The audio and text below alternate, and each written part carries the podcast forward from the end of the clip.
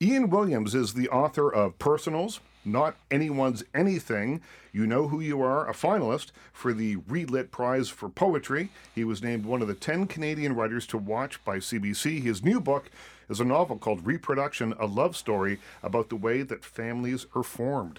Nice to see you. Thanks for having me. Welcome uh, to Toronto. Now, this show will be heard all across the country, but you're in from Vancouver. From Vancouver, yeah. I used to live in Toronto, and I moved to Vancouver in 2016. Yeah, because you're a, a, university professor Yeah, there now, at- right? At UBC. At UBC, yeah, right? what's right. the uh, what's the, the, the life of an academic now, like in British Columbia? Well, the good thing about my department is it's sort of an academic for sure, but also like a creative place as well. So Mm-hmm. on my floor, the fourth floor of Buchanan E, it's just all writers there. Wow. And so we kind of understand we don't need to justify our choices or, you know, I need some time to write. And in academic departments, you feel a lot more of that need to sort of justify. But no, it's a really healthy place, that creative writing program, even after its problems uh, over the last few years. That's right. Yeah, yeah. there were there, there was some controversy. Oh, yeah. uh, and that has now seemed to settle. Yeah, like really great people at the helm Alix Ohlin and Linda and, and Annabel. Really healthy people just uh, shaping the tone of the department. So it's a good place to work. It's actually the best working environment I've ever been in. So, Well, it's it, as a writer, and particularly, I would guess, as a poet, Hmm. it's probably a good idea to have a steady income coming in, just from a you know sort of a, a, very practical point of view, because Absolutely. it, it can be tough out there, right? that's right. That's right. I mean, I don't think poets go into it for the money, right? you know, it's not like, you know, economics or business or something. Yeah, we're in it for other reasons, but there are other, uh, you know, valuable things in life apart from money. I mean, poets kind of remind us that, you know, life's worth living, even if you can't make a great income. And we also have that romance of, of the poor artist, right? I mean, we keep that myth alive. so, Now, uh, each of your books is very personal. Hmm. Each of the books of poetry, which I just mentioned, and the new book even. Hmm. Uh, but you say that you know who you are is about coming to terms with your identity as a black man. Hmm. Not anyone's anything. Uh, said you said was about letting go of the adolescent self delusion that you are special. and then personals. Uh, you're exploring the search for external connection. Hmm. And, you know, all those books were books of poetry. Is it easier to explore those ideas in a kind of abstract way through poetry than it is through prose? And we'll get to reproduction soon. We'll get to your new novel soon. Sure. But is is it different? Well, it is different. Actually, I go back and forth between poetry and prose, right? So this is the first novel, but the middle collection there was uh, a collection of short stories. Right. So I feel really comfortable in both genres. You know, to swing back and forth. Um, yeah, they say that you know one can't be good at like multi a poet. You know, is a pure poet and can't be good at uh, another genre. But I actually just feel I describe it as being bilingual, right? Like I feel comfortable in poetry and I speak prose as well, and I swing back and forth between projects. Uh, this is different. The novel's different because of the scale of it, right? It's the, going from making a short film to making like a feature film, uh, and so there are things to learn just craft-wise in terms of writing a first novel, and it took a long time for that reason. It took six years. It took six years. Yeah. That's a big chunk of life. When you look back over a career and think, you know, I've worked on this one thing for six years. I'm not sure in many professions that you can say that I've been building this thing for, for six years. Maybe your own company or something. your own company or if you're we had a drug designer in here a while ago and he told me about spending years working on you know creating a new drug he's trying to find uh, he's working in uh, dementia and he's trying to find dementia drugs and they take years to work on That's right. but but i asked him and i'll ask you the same question where does the passion come from to stay with one story or one kind of idea? And there's many ideas in the book, but you know, the book is one idea essentially right. for six years. Yeah, there are many temptations along the way to sort of abandon the project or discard it or what have you, right? It's a long, long and difficult uh, slog through. Uh, but you know, the real pleasure and the joy if it comes in like the dailiness of the work. So I don't always think about the end of the book or the old end. The the goal is not oh. What's Random House going to say, right? yeah, yeah. You know, the, it's the daily kind of sitting down one paragraph at a time. Is this the right word in this sentence? You know, uh, am I really getting at the the heart of this character in this moment, in this scene, and the pleasure of just returning to the desk day after day. You know, um, that's kind of what I tr- hope to teach students. Yeah. you know, this pleasure of returning. Like they're very interested in publishing, and you know, getting their work out into the world, and that's just a piece of the whole life, right? The sharing of it. It, it, it is, you know, and, and there's a great movie called Paterson about a poet. Heard. I, I love this movie. Adam Driver plays a poet who will not share his work with anyone. Right. And He's a he- bus driver, right? He's a bus driver in Yeah. Paterson, New Jersey. Right. And his name, I think, is also Paterson. Right. And and so he's got a, a notebook and he writes uh, these poems, and we see little snippets of them throughout the film, but not that much. We're teased by them. Hmm. Uh, and then one day, his, this doesn't give anything away. His dog eats the book, and there, Oh. that's it. There's the poems are gone, and he's despondent. He doesn't know what to do. And then he's out for a walk. He sits on a park bench. A stranger sits next to him, and they talk. And the stranger says, "Well, I also am a poet. I'm visiting from Japan, and I've got a gift I'm going to give you." And he gives him a book, and Adam Driver thinks, "Oh, it's a book of poetry. I, I really, I'm still despondent over my. I don't want to look at this." And it turns out it's a blank book, and uh-huh. the and the writer says something that has stayed with me ever since, and I think is such a potent message for for anyone who wants to create something. Is every page is a possibility. That's right. You don't have to look at it as right. the enemy. You don't have to look at it as something you've got to finish or you've got to.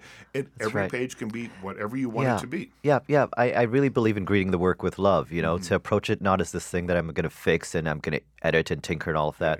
Th- That's part of the process. But to wake up in the morning and say, you know, good morning, novel. Yeah, you yeah. know, how are you doing today? Let's see where we left off.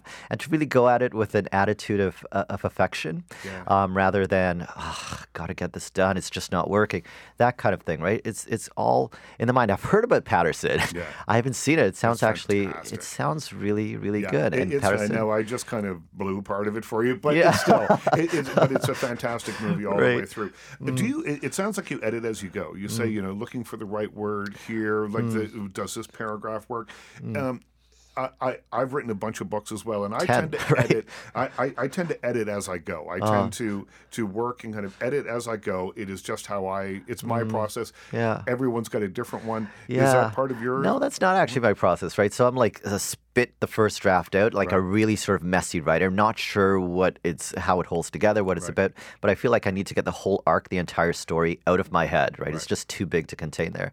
But I know writers like you, Richard, right, who will sort of write a sentence and they go back and they they move on.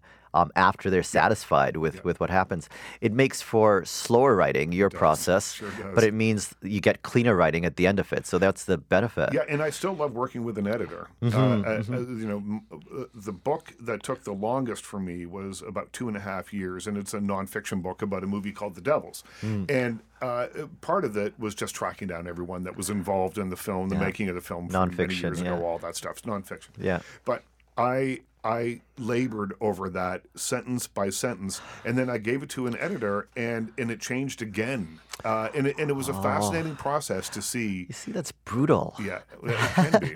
that is brutal, right? to labor and then to then do it all over. So I, I write messy first drafts and then I go through. This took twelve drafts, but usually it's about seven drafts or so.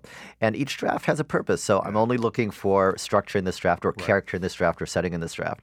Um, and by the time I get to the end of it, right, I, I feel like why am I tinkering with sentences if I'm not sure if that whole section is going to stay? Right. Right. So some people have a more organized kind of mind, but I need to kind of explore on the page. I think because mine was fact based, that I Mm. really needed, I felt just to keep this very complicated story in my head, Right. that I really needed to make sure that I was ready to move on to the next phase Right. before I finished, you know, the Right. phase before. So then Well, you maybe it was outline then. nerves. Are you an outliner? Oh, yeah. Yeah. Yeah. Yeah, it makes a difference, It right? Mm-hmm. does make a difference, and, and it helps uh, form the structure of the book. I'm speaking with Ian Williams. His new book is called Reproduction, and it's in bookstores right now. You can find it in bookstores. You can find it online, Amazon.ca, all the places that you buy fine books. Um, you mentioned characters, working with characters Mm-hmm. and things. Douglas Coupland told me one time that it's almost as if his characters are sitting on his shoulders, whispering ideas in his head, and and I, that ha- it's an image that stayed with me. Is it that, like that for you? Well, devils or schizophrenia or something else could be another explanation for that. But no, not not quite like that. So they emerge, right? I, I think about them just shifting the metaphor is all I'm doing here. But they emerge. So Army in this book like emerged as a kind of voice, right? Mm-hmm. Pretty lady, how you doing today, right? Like this voice that just kind of started emerging. Um, Edgar started off as a gesture of a man sort of gripping his wrist, and then the rest of his body took shape, and then his past took shape. And just a detail from Felicia's life uh, came to me first and then they kind of reveal it's it really requ- requires a kind of patience mm-hmm. right you can push your way towards them but there's this slow kind of um, unveiling. It's almost like they're waiting to see if they can trust you. And I don't know. I, I know I'm speaking about it slightly preciously and well, as but if isn't they're that kind like of any kind of friendship? Maybe yeah. you know you have to learn. You have to get to know the yeah. people, and sometimes it takes a little while. That's right. Yeah. But these the your own figments of imagination here are seeing whether they trust you. Like what kind of fragmenting of the self does that say? Like your own self is waiting to say, "Can I trust you with this kind of gift that I'm about to unleash on you?" And so it requires a kind of patience in combination with discipline, right? To get the to get a book done and to get characters written. And once is there a moment at which you go, I've gone as far as I can with this person, or mm. is, is, there always going to be more? Are you mm. still hmm. thinking about the characters in this book? I still Even do. Though I'm sitting here with a finished copy of it in I, front of me. I still do. I still do. They really do take on a kind of independent life once the book comes out and stuff.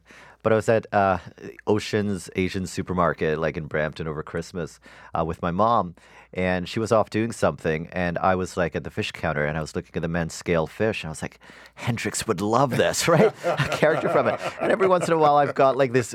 Uh, I was in the car yesterday with Scott Sellers, my publicist and we were listening to 70s music driving back from Hamilton, and uh, like a song came on, and I was like, Oliver, this is Oliver's jam right here, wow. right? Like they, they come to me at, at, at various moments in life, and that shows that they're they've got a kind of you know when you think, oh, my friend would really like this shirt or this dress, uh, they really have preferences and likes and dislikes and personality separate from me, right? So that I feel just connected to them and not in control of them. When we come back, we'll continue the conversation with Ian Williams. The book is called Reproduction, and I want to find out what reproduction is about for you. Welcome back, everybody. Ian Williams is my guest. The book is called Reproduction. Uh, it's a love story about the way that families are formed.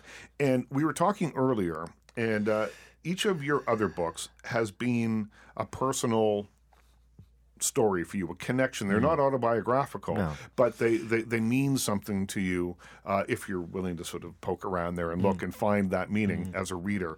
Uh, what does reproduction mean to you? Mm. Yeah, so it's not autobiographical, right? And I, I get this question quite a bit, and I take it as a great compliment that it feels real and it feels true. Uh, but so I'm in my late 30s right now. I'm 39, and the books that I've written previously really felt um, like period pieces for certain points in, in my life, right? Um, so the last one, uh, personal, is all about finding connection and finding love and uh, finding romance, and just the difficulty of being uh, young and. Um, young and looking in this age, right? right. In, among all this digitalia that we have here. And so right now, this feels like a book that steps just uh, beyond that and says, so what about our families, right? So after you found that person, what do families look? How do families even work, right? and how do you find people? Like how, yeah. how does how, how do people come together and decide to stay together? It's incredible, mm-hmm. right? Like the, the random forces that draw our parents together, yeah. and that uh, they decide and commit to bond to each other forever. I think that's nothing short of a miracle, right? Not everybody like grows up with the person that they're going to marry. You just mm-hmm. find somebody on the planet that you didn't know before and decide, yeah, I'm going to take this chance on this person forever. That's miraculous to me. That's miraculous. Yeah, Felicia and Edgar meet in a hospital room as their mothers are dying. Yeah, and they're strangers. Uh, yeah, their mothers strangers. Are, they, they are complete strangers. Their mothers are dying, and they have the kind of conversations that people have when you don't think you're going to see the person again. and it's one of those sort of things that it was my take on it anyway. It's mm. that kind of conversation that you reveal a lot of stuff oh, sure. because we're in a. It, it, it's like you're on a plane that's about to crash. and You're like, well, I may as well just tell. I may as well say everything right now that's that right. I want to say, and then that's the right. plane doesn't crash. It's it exactly right. That's it exactly. But we don't do this with just anybody. It's mm-hmm. odd. Yeah. I think there's something uh, like below the surface, right, that connects us to certain strangers and not others. And certain times in our lives, we need people, and other times we're content to kind of just listen to our headphones and stare ahead. Um, but yeah, there, there, there's occasionally the the person that your heart sort of leaps up within you and says, you know, you can talk to this person. This person's okay, and then they respond, and then this bond kind of forms, right? So, yeah, it, it's rare when it happens, but when it happens, it's glorious. And, well, and it's and it feels uh, you, you really get a sense of that from the book. And I know when it happens to me, and I know when it's happening. I'm like, there is no real reason why I should be talking to this complete stranger. Yeah. But it happens. Yeah. And and I've often wondered about it in the same way that you wonder, like, you know, why is uh, one person a bigger movie star than the other? It's charisma. It's something that you can't quite put your finger What's on. What's your theory There's- on that? I'd be curious for yeah, that. What's, but there, but there's just something. There is Yeah. just something The that itch, that, right? that yeah. that that is, I think, undescribable, and Yeah. it happens, and and away you go. Huh. Yeah, I'm not sure exactly. That's actually fascinating, right? Yeah. What makes a star and what separates, you know, this person out of eight billion? And, and why do we want to watch them? I mean, Yeah. which connects to why do we want to spill our Right. most sure. personal stories to someone we've just met? Yeah, I mean, I think we have like a voyeuristic capacity in us as humans. But there's also something great about learning about that other person too, right? You mm-hmm. get this slice of life with someone that you wouldn't ordinarily meet or speak yeah. with. I actually feel this way about my brother. Like, if my brother and I were not related, uh, we would never meet in our whole lives. We were, he was super cool in school, and you know, he's really easygoing and whatnot. And but it's been like one of the great blessings of my life that this coincidence of like I don't know soul implantation happened like in our family and my brother and I grew up beside each other like a year and a half apart very very different people but to understand how he looks at the world and how he sees the world uh, I would never have that lens and to be locked into it right Yeah. not to choose to say you know you choose when you call your friend or when you send a message or whatever but to be locked into say sharing a bedroom with with your brother Right. and being say no you got to clean up your side of the room right like kind of it's like why does it matter to you so yeah i mean those are the great things about um, about these random kinds of connections and then commitment sort of Yeah. um, anchoring that And uh, you say that you wanted to push what a novel could do Hmm. with this.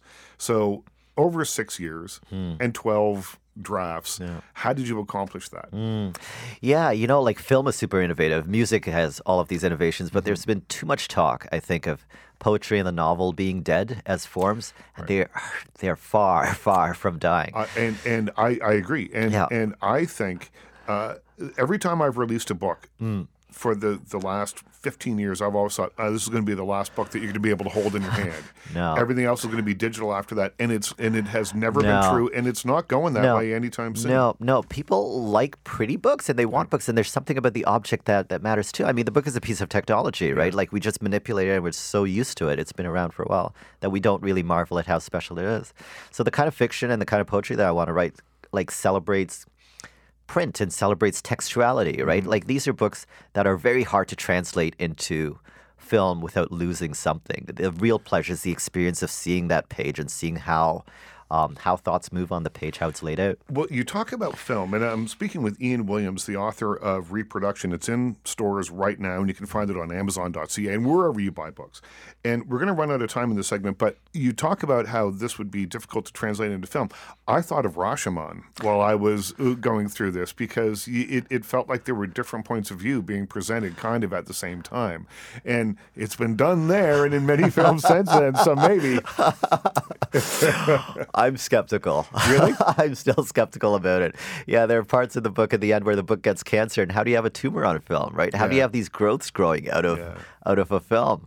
I don't know. Like maybe overlay it. I, I just don't know. I don't have the vocabulary for for film. Yeah, you need to find uh, I don't know Christopher Nolan or someone like that, someone who's pushing the form. It's great. uh, who in would a do that? way. I don't Yeah. know who would be good for that. Actually, probably some like Canadian experimental filmmaker Yeah. that, that I don't know. Right?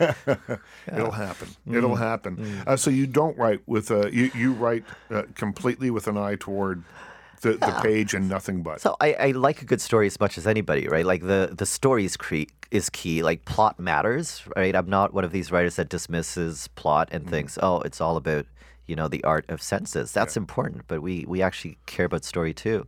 Um, but story crossed also with the telling of the story, and so yeah, I want something inimitable, right? Yeah. That that it only can be a book, and preferably like only a printed book too, right? So we're having some difficulty like making an audiobook out of this. It's going to come out in about a month or so, um, but it's been Are a real challenge it? for them. I am not reading it.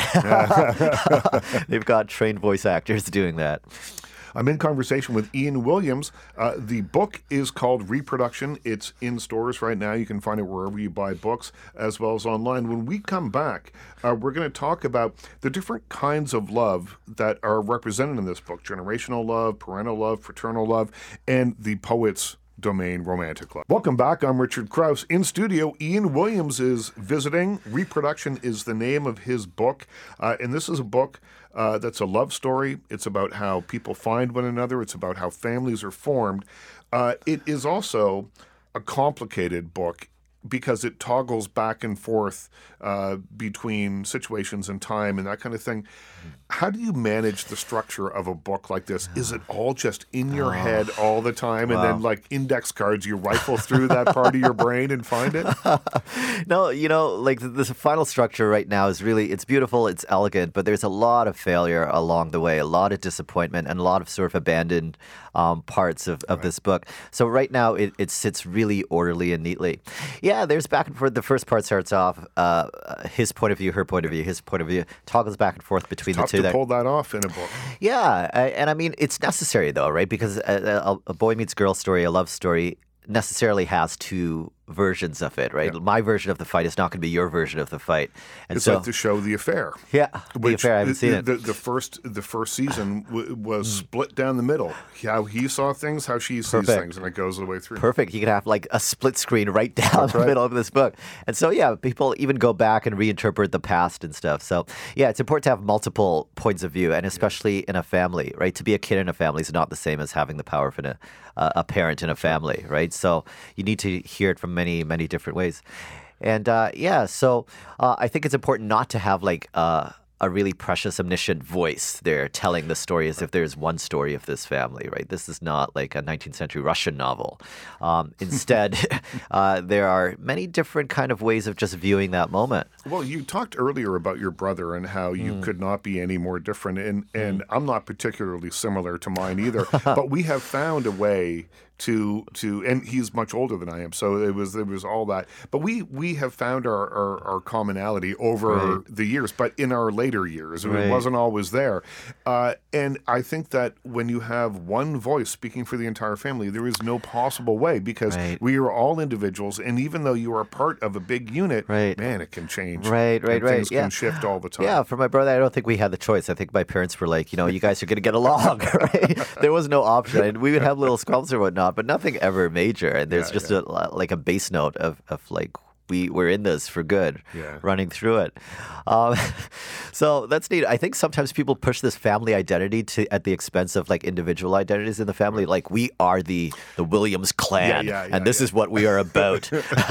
but in fact, and the individual identities get suppressed in that, and those kids grow up resentful and, and whatnot. So it needs space, right? You need space for each individual to close their bedroom door and just uh, be themselves in there. Hang a poster on the wall of, of a band you like, right? Rather than being in this household, we don't do. Yes, right. Right. So. We don't listen to Queen in this household. we were talking about Bohemian Rhapsody off uh, uh, off mic. do you want more hate mail? Like you want to no, what you listen, thought of that movie? I, I, listen, I'm done slamming that movie because oh. it just led to grief online. No, oh. Bohemian Rhapsody is fine. it is just not the movie that I wanted That's to see about like, Queen. I don't That's, know how you would remake that. It brought a lot of joy. People want a fan movie, right? Like people want a fan movie and people want to hear the music and people want to have the chance uh, because Freddie Mercury has been gone for so long. They want a chance to see that come yep. back to life yep. on the big screen again. And I get right. it. Right, he comes I back every 20 years. I mean, in another 20 years, there'll be another iteration of him, right? Like there the Wayne's. World 4 or That's something, right? right? Yeah, yeah, yeah. And he'll be back. Yep. I'm speaking with Ian Williams. The book is called Reproduction. Uh, the book is about love. Mm. I would imagine that as a poet, you spend a lot of time writing about romantic love. That mm. seems to be kind of the domain of, of poets. But here mm. you talk about parental love, fraternal love, generational love. Yeah. Um, tell me a little bit about the differences mm. between them and and and uh, when you mm. think of love, do you think of it in the written word anyway, as a poet first, because that I think is how you spend or spent most of your time. Yeah, I, I mean, I think as a poet, I I've been a sort of an anti-love poet in the sense that I've been disabusing people of like myths about love, right? So I think they expect it to be kind of flowery, and you meet this person, your heart leaps up, and like just it starts raining butterflies or flowers, like a Marquez novel. Um, but in fact, uh, our experience of love these days is about sort of selection and swiping and and um, interpreting silences uh, when people don't message you back and things like. There's a real odd, almost computational aspect to love these days, and I, I try to be frank about that. Right? People text in the book, right? Like, um, uh, and they discover things about themselves via social media and whatnot. Uh, so, I mean, romantic love has really, really morphed, right? I, I, I personally can't uh, hold on to my integrity and, and self respect, uh, still clinging to like an ancient notion of, of what love is or ought to be. Like it's changed. It's, it's And, changed and- the and whole it's landscape. funny, like the idea of the ancient notion of what it is changed about 20 years ago. That's right. That's the thing. But it, but it has Yeah. changed completely. Yeah, yeah, yeah, yeah, And and for you know old guys like me who have been, uh, I've I've never online dated and that sort of thing because I've just been I've been with my wife for a very long time. We missed all that. I missed all that. Oh. Right. But I know everyone around me is you know Right. does it and that sort of thing. So But it kids is. and stuff like you will have this in your life at some point, right? Maybe. Nephews, nieces, and, and what Yeah, have you. no, absolutely. You know, and, oh no, my nephews are all over it. Yeah. Yep, yep. It's it's really it's a hard thing to do, but there are other kinds of love in the book, right? They're they're parental and generational and all, and all of that. So other types, and I think also other strengths of love, like and other kinds of temperatures. Um, love is not just this all-encompassing. Uh, Always urgent, passionate thing, right? There's kind of like mild affection, and there are other words for the things that we feel that are not just love, like That make your heart burst out of your chest. no, yeah, that's not not not even dominant anymore. There's just kind of, I kind of like him electronically, but not so much in person. I don't really have much to say to that person when we meet. Um, and there's that like we're not quite clicking kind of love, and so just various degrees and distances. I think from love is is what the book is also kind of exploring. And time matters too, right? Like the love you feel for someone uh, in the first year is different from in year four and different from year eight and stuff. Yeah, I think you're probably right there. And I, I would think that you, as a university professor, you said earlier you're 39 years old, you're dealing with people that are, you know, in their late teens, early 20s, Mm. and they're looking at things even more differently, I bet you, than you are. Yeah, yeah. They've got other expectations of love. I, I don't know. I feel a little bit of, of a divide there. It's hard to know exactly. Um, it's hard to know when you've experienced other options, right? Like Right. when you can remember a time before like this digital onslaught, and you remember, um, and now kind of look back with nostalgia at the nervousness you felt at having to confront and ask somebody or present them with a mixtape or something. The mixed. that, that Did you was do my, it? That, oh, man. I made thousands of mixtapes. I made them too, mostly for myself, and sadly, you know. um, and, and that's kind of lost. Like you can feel somebody out kind of digitally uh, first and build up a kind of send 'em a portfolio. Yeah, build up a portfolio of like emotions before you actually like meet them in person. So Yeah. It, it's funny though how that has changed so much in our new technological world, Hmm. uh, and you know we refer to as sort of the ancient style of love has changed, but the idea of reading a book hasn't. You know, the idea of right. reading a book, and, and I don't know who we blame or not, not blame, but thank for that. I've Hmm. been told that, you know, we should all be bowing down to J.K. Rowling a little bit because people loved those books. A whole generation grew up reading those Oh, yeah. books and lining up at bookstores and falling in love with books again. Yep, yep, yep. I think it's too easy to uh, dismiss authors and musicians and filmmakers because they're popular. Yep. I mean, that's not a sufficient reason to discredit something. And so I think we owe a lot to the J.K. Rowlings and the Stephen Kings and the yeah. Rupi Kaurs for poetry Yep. um, from Brampton. Um, they've done a lot to sort of invite a readership into places that were really critical and university uh, and academic and, and all of that. And they've said, nope, this is for you. Like, this is your territory here. So lots of respect for, for popular writers. Maya Angelou, someone who Maya Angelou. you know the, the the first poetry that I that I read be, uh, because I didn't have to. Is that right? Yeah, mean, that I didn't have to study Mm-hmm. Right. was Maya Angelou because Right. I, I I heard about it and Right. and I, I I I read some and I was like, oh, see, this kind of makes sense. Mm-hmm. Yeah, and I, I mean, uh, like other writers think about these some of these people as like gateway drugs into into like Mm-hmm. That's the right. harder harder That's right. drugs. But no, they occupy a space of their own, and they're practicing artists uh, uh, in their own right. Um, so the kind of elitism I think that uh, other writers greet these with um, is largely born out of jealousy, right? Yeah. And and partly and, and that desire for popularity without wanting to admit it. That's not fashionable. And that is something that happens in the writer circles, I think, more than we'd like to admit. When we come back, we continue the conversation with Ian Williams. The book is called Reproduction, and it's in bookstores right now. Stay with us. Welcome back. Ian Williams is my guest. The book is called Reproduction. Uh, it's a novel about the way that families are formed, how people come together. Uh, it is destined for the bestseller charts. I'm going to say it. You've won every I'm, like, award imaginable in terms of writing. here, yeah, right? knock- yeah, find some wood to knock on.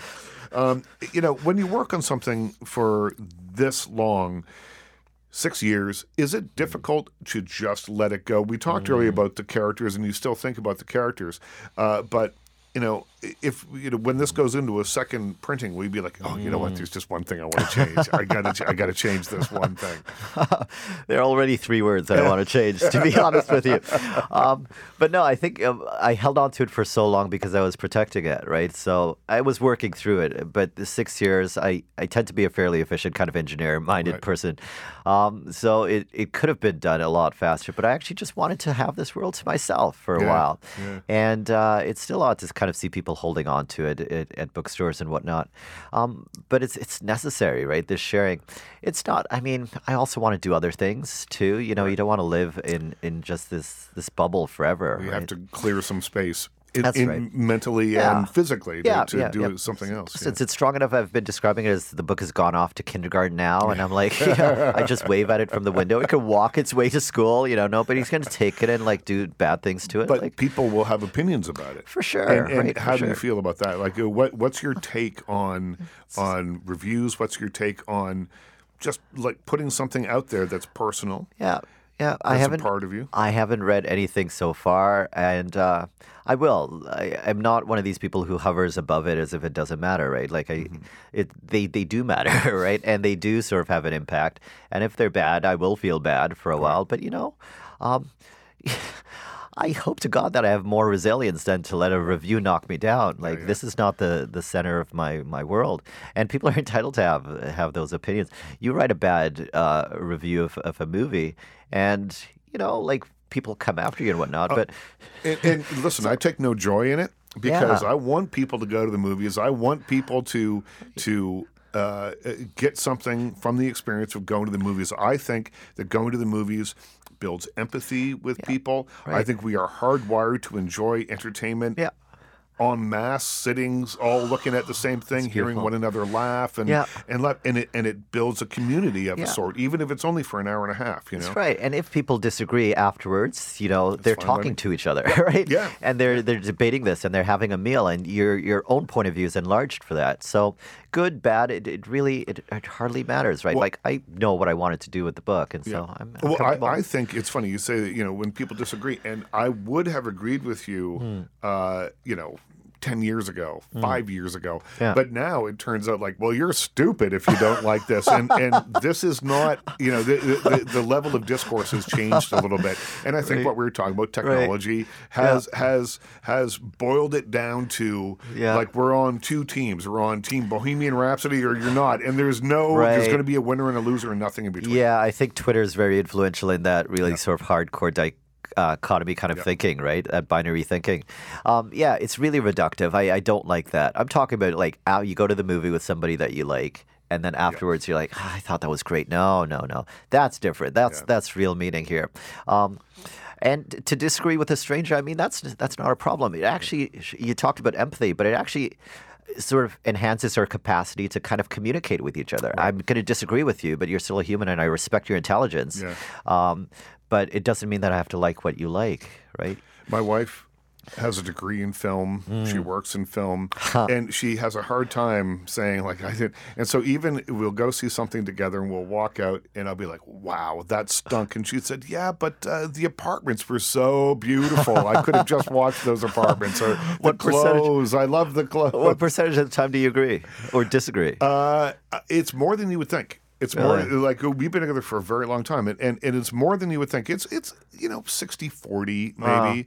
That's Um, healthy. Like it- you don't have to share taste with people 90-10, right? So yeah, that's healthy, I think. Yeah, no, I think so, and and and you know, it leads to some lively dinner conversations Right, after the movies. Yeah. Yeah, and you go and see things and read things and listen to things that you ordinarily might not, right? Because this person thinks it's great. And I'm giving it a chance because of you, Yeah. right? So yeah, no, I think so. I think, and that's part of the give and take, and that is one of the things I think that Twitter, at least online, has stomped all over. Yep. And and I, I kind of wish that we could turn back the dial on Yep, that. yep. Do Twitter more responsibly, right? Yeah. I'm not sure. Like, sit in that meeting and say, "Hey, Yeah. we see the effects time machine, right?" Like that's Yeah, what we're hoping for right now. Yeah, use Twitter more responsibly, or maybe not at all. Yeah, it's been destructive. Yeah. it's been destructive.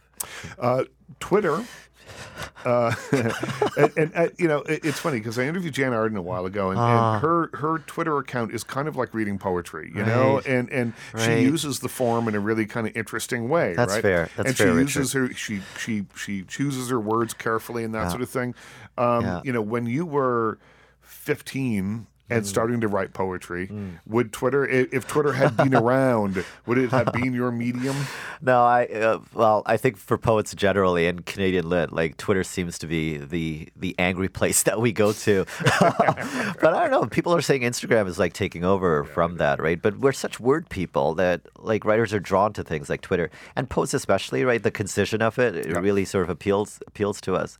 But no, like at 15, 14, I, I'm too vulnerable. I was too vulnerable and just too fragile to like engage in that. Like the person I am today c- uh, can, can handle Twitter, but like 14 year old me in, in Mr. Lusik's class um, could not could not handle Twitter. So I'm speaking with Ian Williams. The book is called Reproduction. What was the, the, the poem, or was there a, a, a thing, a moment, an epiphany moment for you when you said, "Oh, I, I- love poetry," and then I would assume that that leads to writing it, and then there's got to be another epiphany moment where you go, "Wow, I'm going to show people my poetry." you know, it was it was probably my grade seven teacher. So I had great teachers, grade six, seven, Mr. Lusik, Mrs. Cooper Bennett. I was in one of these gifted programs, and uh, my teacher um, let us pretty much do what we what our passions, uh, whatever that dictated, right? yeah. And so read lots of poetry through this man, and wrote a lot of poetry through this man, and just his encouragement and his support. I, I don't know, it's indescribable the value of good teachers, right? And those really formative moments in your life. Um, so there's that, and then there's people who exist um, like more nationally and things, right? But I think those people who do the support work in our lives need a shout out, right? The teachers and the librarians and Yeah. public library in Brampton, right? Spent a lot of time there. Yeah, and and people that can say, "Oh."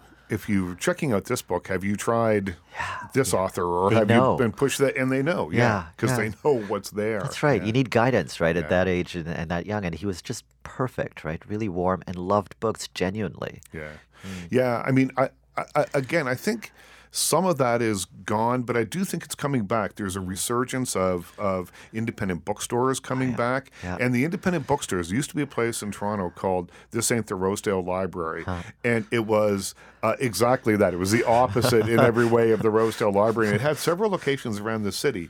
But uh, I used to buy two books a week there, at least when I, you know, finances, uh, uh, when the finances were available. Right. And I would go in there, and they'd always have a book or two under the counter saying, "Oh, we thought you'd like this. Yes. we we pulled this one for you." Yes. And and I don't feel that as much in the big chains, certainly. But No. you know, like the old Sam the Record Man on Yonge Street, man, you go in and the big Right. guy like say, "Oh, you have to listen Right. to this," and there is something to say Yeah, about as a young sure. person being curated, Right, in that and way. it also means that someone is thinking of you. I mean, Yeah. what what sweetness Yeah. uh, that it matters so much, right? That I thought of you and I thought about your mind in a way that your parents might sort of overlook you as Right, an yeah. individual. And so it's that you know, you'd enjoy this. Yeah, they're you're like, "What's uh?" Oh. Your, your parents are like, "What what score did you get on your math test?" yeah, right, right, right. And the book owner doesn't care about that. So Well, and the great thing about this St. Rosedale Library is that they didn't really care whether you bought the book or not. Like if you if you didn't have the money or if it was an expensive one or whatever, that was okay too. Right. But it was just like we thought you might like this. that's right, right. Apparently, all- there's a real Heather though at, at Indigo, right? Heather's picks, right? Heather Reisman. Yeah, So, yeah, yeah. I mean, Yeah, she's curating. Yeah, she's absolutely. saying she's this curating. from millions of people, though, right? I think yeah. you would like this. Yeah, yeah, yeah. All of you. Yeah. Yeah. What would happen? This is a pretty general question, and as it? we're getting near the end here, uh, what would happen if more people read poetry? I think we'd slow down, right? Yeah. It's probably the antidote to Twitter. We would slow down and we would probably choose our words a little bit more carefully.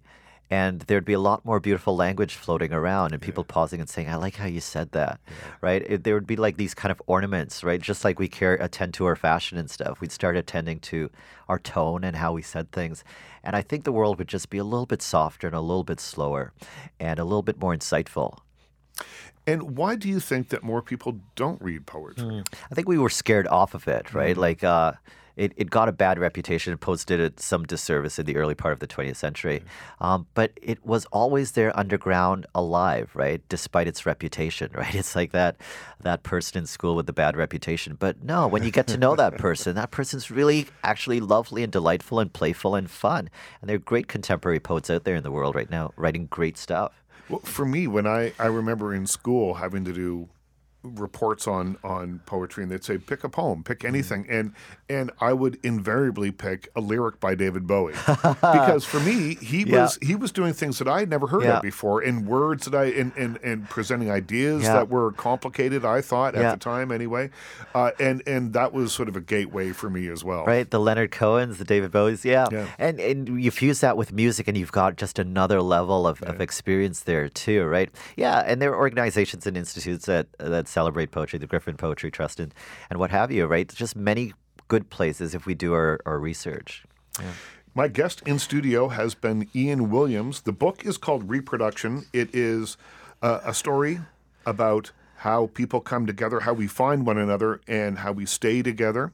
Uh, thank you so much for this. It was a pleasure Yeah. speaking to you, Richard. Yeah, what a pleasure. Uh, the book is available wherever you buy fine books, and probably not so fine books too, but his, this is a fine one. Uh, but Amazon.ca, all the bookstores uh, within a stone's throw of your house will have this.